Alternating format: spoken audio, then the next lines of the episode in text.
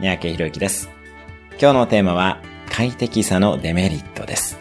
あなたの生活はどれくらい快適でしょうか？現代の私たちの生活は圧倒的な快適さに包まれています。100年前と比較したり、途上国を旅行すればすぐにわかることです。快適なのは良いことですが、それに慣れすぎてしまうと強さがなくなってしまいます。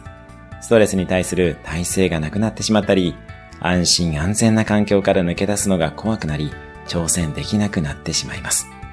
ビニールハウスの植物が外では成長できないのと一緒です。よって不快な状況も時には味わうようにしましょう。適度なストレスのある環境に自ら置いてみます。大切なのは自主的にそういう環境に身を置くことです。自主的に飛び込めば不快な後に必ず快感が待っています。今日も素敵な一日を。